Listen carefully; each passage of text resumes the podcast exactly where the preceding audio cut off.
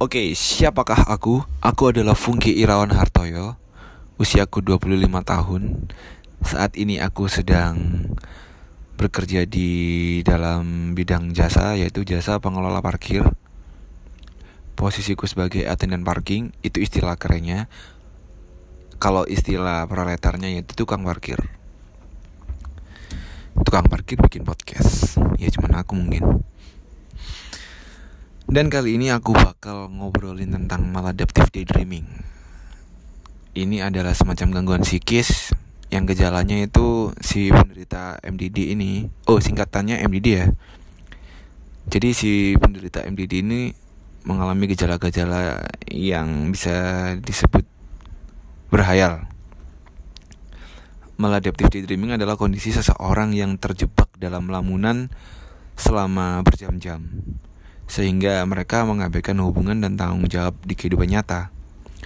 Kondisi mental seperti ini dapat mengakibatkan penderitanya mengalami tekanan klinis dan gangguan fungsi kesehatan. Itu menurut salah satu sumber yang uh, aku dapat. Tapi maladaptive daydreaming ini belum disepakati sebagai gangguan mental. Kenapa? Karena dia masih belum terdaftar di dalam buku uh, Diagnostic and Statistical Manual of Mental Disorder. Jadi buku ini adalah buku panduan orang-orang psikolog untuk uh, mendiagnosis, eh, mendiagnosa pasiennya. Intinya teori-teori tentang mental disorder ada di buku inilah. Tapi tetap banyak ahli yang berspekulasi bahwa penderita MDD ini nggak bisa dibiarkan gitu aja. Tetap harus disikapin, tetap harus di uh, mengalami perawatan tertentu untuk mengurangi gejala yang alami. Kenapa? Karena memiliki dampak yang buruk. Kenapa aku membahas topik ini? Jadi sekitar usia 24 sampai ke 25 aku mulai aware sama yang namanya mental illness dan akhirnya aku coba buat apa ya kayak mencari tahu tentang diriku sendiri gitu. Selama ini nih aku ini menjadi manusia yang seperti apa gitu loh. Dan ada semacam kebiasaan dari kecil yaitu berhayal. Hayalanku ini seperti apa sih? Kompleks terstruktur memiliki drama memiliki emosi dan selalu aku lakukan selama berjam-jam di saat aku sedang beraktivitas bahkan sedang sendirian. Lebih parahnya sih kalau sendirian ya kalau kalau sendirian itu bisa benar-benar total tenggelam dalam sebuah hayalan. Ketawa sendiri bahkan dia berekspresi. Ekspresi selayak layaknya apa yang sedang aku hayalkan gitu loh. Kalau aku berhayal sebagai Travis Barker ya aku sedang main drum di atas panggung. Tapi aku tidak menjadi Travis Barker. Aku menjadi Funky Irawan yang sedang memainkan lagu-lagu Blink. Dan itu di atas panggung selayaknya aku seperti personil Blink lucu nggak sih? Hayalan pertamaku yang bisa dibilang ini nggak lumrah yaitu ketika aku masih TK kalau nggak salah. Bayangin aja anak TK sedang berhayal memarkirkan Peugeot 504 di depan rumah orang tua. Ya orang TK, anak TK berhayal sebagai orang dewasa yang sedang memarkirkan mobil Peugeot itu kan apa ya? Jarang gitu loh ada balita seperti itu. Menurutku sih jarang ya.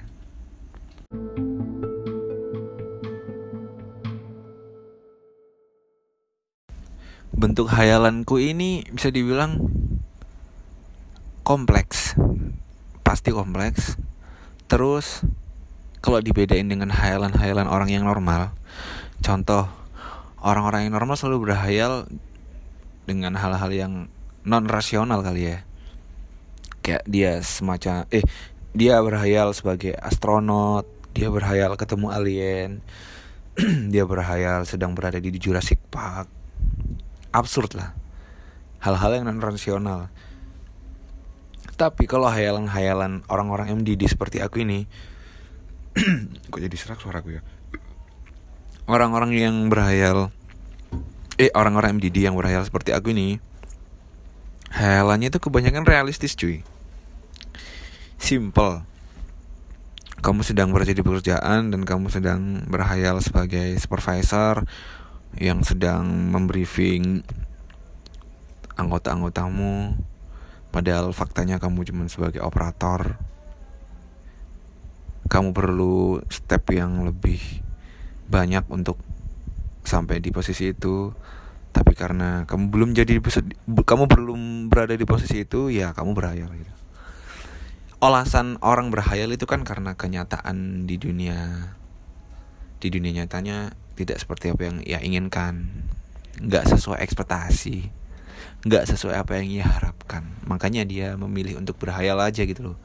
Karena itu praktis bisa menyenangkan tapi tetap itu nggak baik. Apa sih dampak buruknya? Karena kamu jadi nggak fokus. Ini kenapa aku bisa bilang seperti ini? Karena ya aku mengalami gitu loh. Bayangin men 25 tahun berhayal mulu berimajinasi mulu. Dan nggak banyak orang yang tahu hal ini orang-orang sih menganggap hal ini ya wajar lah bre normal. Semua orang juga berhayal semua orang juga memiliki imajinasi. Tapi mereka belum tak ceritain nih uh, seperti apa hayalanku. Sampai akhirnya ya itu tadi aku cerita ke temenku yang sarjana psikolog itu tadi. Aku cerita selama dua jam tentang pengalaman-pengalamanku uh, dalam berhayal gitu. Kayak misalnya pas SD lah. Pas SD aku berhayal aku pacaran sama kakak kelas. Dan dalam hayalanku ini benar-benar kompleks gitu kayak misalnya ada episode awal. Kayak episode awal itu biasanya pendekatan. Terus episode kedua jadian. Dan setelah jadian aku selipin drama aku selipin uh, emosi-emosi yang kadang aku sampai mengekspresikan ngobrol gitu. Padahal ya nggak sendirian di kamar. Dan itu berhaya eh hayalan semacam itu berlanjut. Kayak misalnya aku menghayalkan itu semua di hari Selasa. Di hari Rabunya aku ngelanjutin lagi. Kemarin cerita terakhir sedang sedang apa ya marahan lah katakanlah. Terus di di apa namanya di hari Rabunya baikan berhayal sedang baikan berhayal uh, di hari Kamisnya berhayal menikah. Dan itu berlanjut berlanjut berlanjut berepisode. Semacam menghayalkan sesuatu yang realistis gitu loh. Dan ketika semua itu disadari kalau cuma hayalan nah ini efek buruknya nggak sering eh nggak sering nggak jarang aku merasain stres. Tanpa aku sadarin ya. Dan ketika stres itu bener-bener kayak anjing ternyata hidupku masih gini-gini aja aku belum jadi apa yang aku hayalin. Iya gimana sih orang yang gak sok ketika menyadari bahwa kenyataan hidupnya ternyata gak seperti apa yang dia halin Eh gak seperti apa yang dia hayalin gitu loh. Menyebalkan Tapi itu tetap tak lakuin. Berkali-kali Dengan konsep cerita yang berbeda-beda Sesuai usia. Karena setiap bertambah usia itu kan selalu mengalami kejadian yang yang berbeda-beda. Dan itu cukup mempengaruhi sih. Sampai hari ini sih sampai detik ini.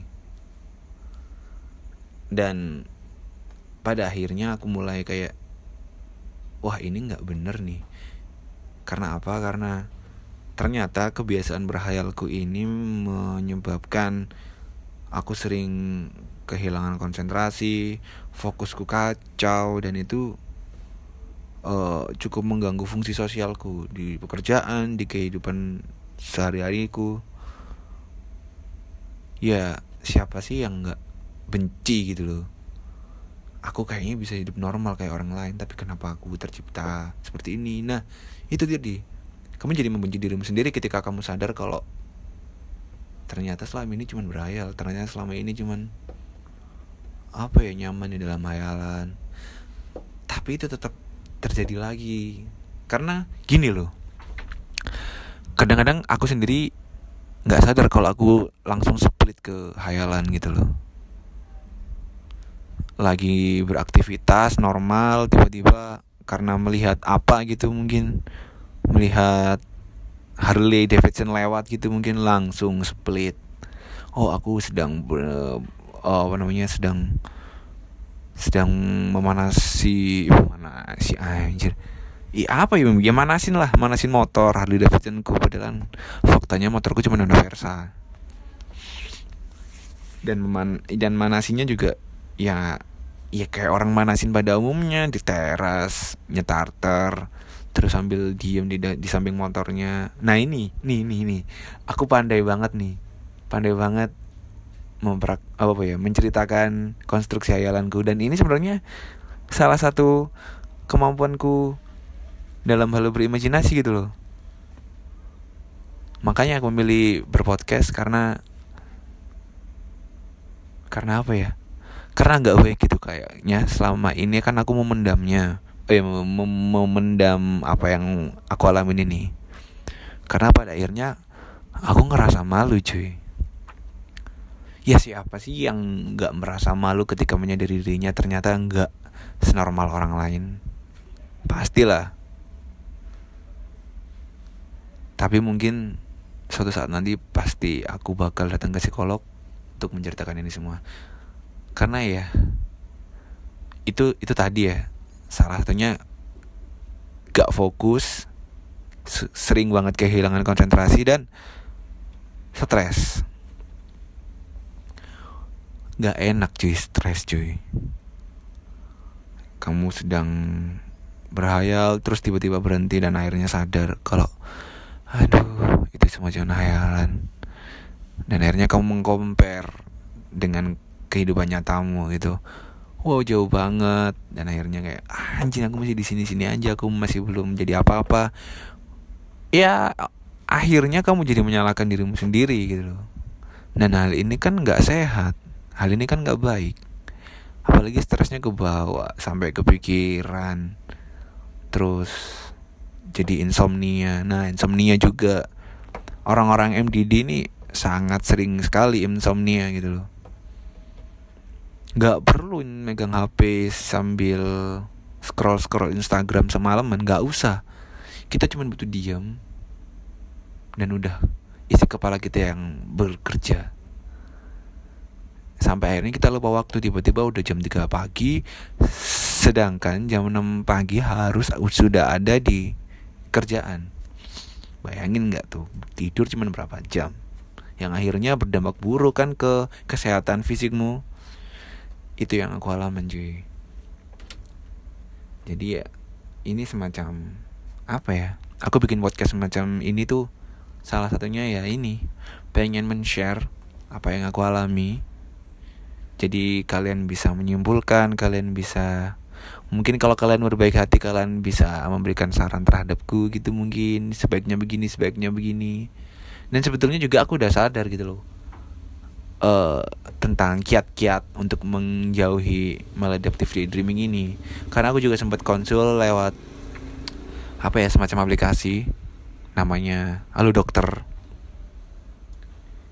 Si dokter ini kebetulan bukan kebetulan sih uh, dia kayak ngasih tips gitu.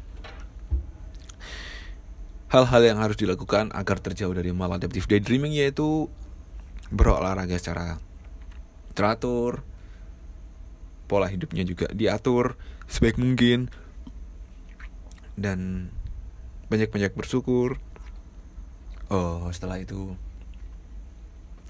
perbanyak aktivitas sering-sering ngobrol dengan orang. Karena ketika kamu sering ngobrol akhirnya kamu sering meluapkan apa yang ada di kepalamu. Dan itu akhirnya outputnya kamu tidak jaya, tidak tidak tergantung lagi dengan MDD ya akhirnya sebenarnya itu work sih. Work banget. Aku sempat ada di posisi punya partner yang cukup sabar mendengarkan. Dan dari situ ya akhirnya aku cukup merasa realistis sebagai manusia gitu. Karena apa? Karena aku pengen karena di kepala aku ada apa eh, aku langsung cerita gitu loh sedangkan kalau nggak ada partner dan kebetulan aku juga orangnya suka mendam banget apa yang aku rasain. Jadi ya jatuhnya MDD lagi MDD lagi. Mungkin kalau sekarang-sekarang ini aku mulai bisa kontrol. Kayak misalnya tiba-tiba split ke hayalan gitu ya. Aku langsung kayak ngomong ke diriku sendiri. Eh stop stop stop stop. Realistis realistis. Udah gitu. Udah tiba-tiba langsung berhenti split. Langsung ya balik ke aktivitas normal. Tapi ternyata ya sampai hari ini sulit untuk tidak MDD sulit untuk tidak melakukan itu gitu loh. Aku tetap menganggap MDD ku ini nggak sepenuhnya kekurangan sih. Karena selama selama ngeband selama nulis lagu MD MD MD MD MDD ini cukup membantu gitu loh. Karena kita nggak butuh uh, nggak butuh doping seperti musisi-musisi rocker di tahun 90-an ya. Atau tahun-tahun sebelumnya lah. Tahun-tahun 90 80 gitu kan. Musisi-musisi di zaman itu kan uh, mayoritas menggunakan ya apa namanya narkoba. Menggunakan obat-obatan untuk bisa meliarkan imajinasi imajinasinya dengan tujuan agar bisa menulis sebuah lirik. Kalau aku orang-orang yang MDD seperti aku mungkin ya tinggal berhayal udah. Pengen ngayalin apa gampang banget akhirnya di lagu. Cuman belum tentu lagu itu jadi lagu yang bagus. Setidaknya upaya untuk menulis lagu itu jadi nggak seberapa sulit karena nggak harus membutuhkan uh, doping-doping seperti yang aku sebutin tadi. Itu salah satu dampak positifnya. Cuman kan karena eh cuman kan sekarang aku nggak jadi musisi total ya. Aku nggak jadi seniman total. Aku masih jadi karyawan dan karyawan harus selalu berhadapan dengan hal-hal formal. Uh, jadi MDD ini sangat mengganggu sekali di dalam kehidupan formal karena MDD ini tipikal sesuatu yang sangat berlawanan gitu dengan realitas oke mungkin itu topik pertama di podcastku ini tentang MDD tentang hal yang mungkin aku belum mengkajinya 100% tapi apa salahnya aku men-share tentang hal ini gitu loh. Barangkali salah satu di antara kalian mendengarkan dan salah satu di antara salah satu di antara kalian memang spesialis di dalam dunia psikolog. Kalian kan ya mungkin kalian berkenan untuk memberikan tips-tips kepada saya gitu. Oke, terima kasih telah mendengarkan podcast yang sangat belepotan ini. Yang sangat ya sangat biasa saja mungkin tapi semoga bisa ber semoga bisa memberikan dampak yang positif meskipun satu persen atau dua persen lah itu aja sih. Terima kasih telah mendengarkan. Sampai jumpa dan wassalam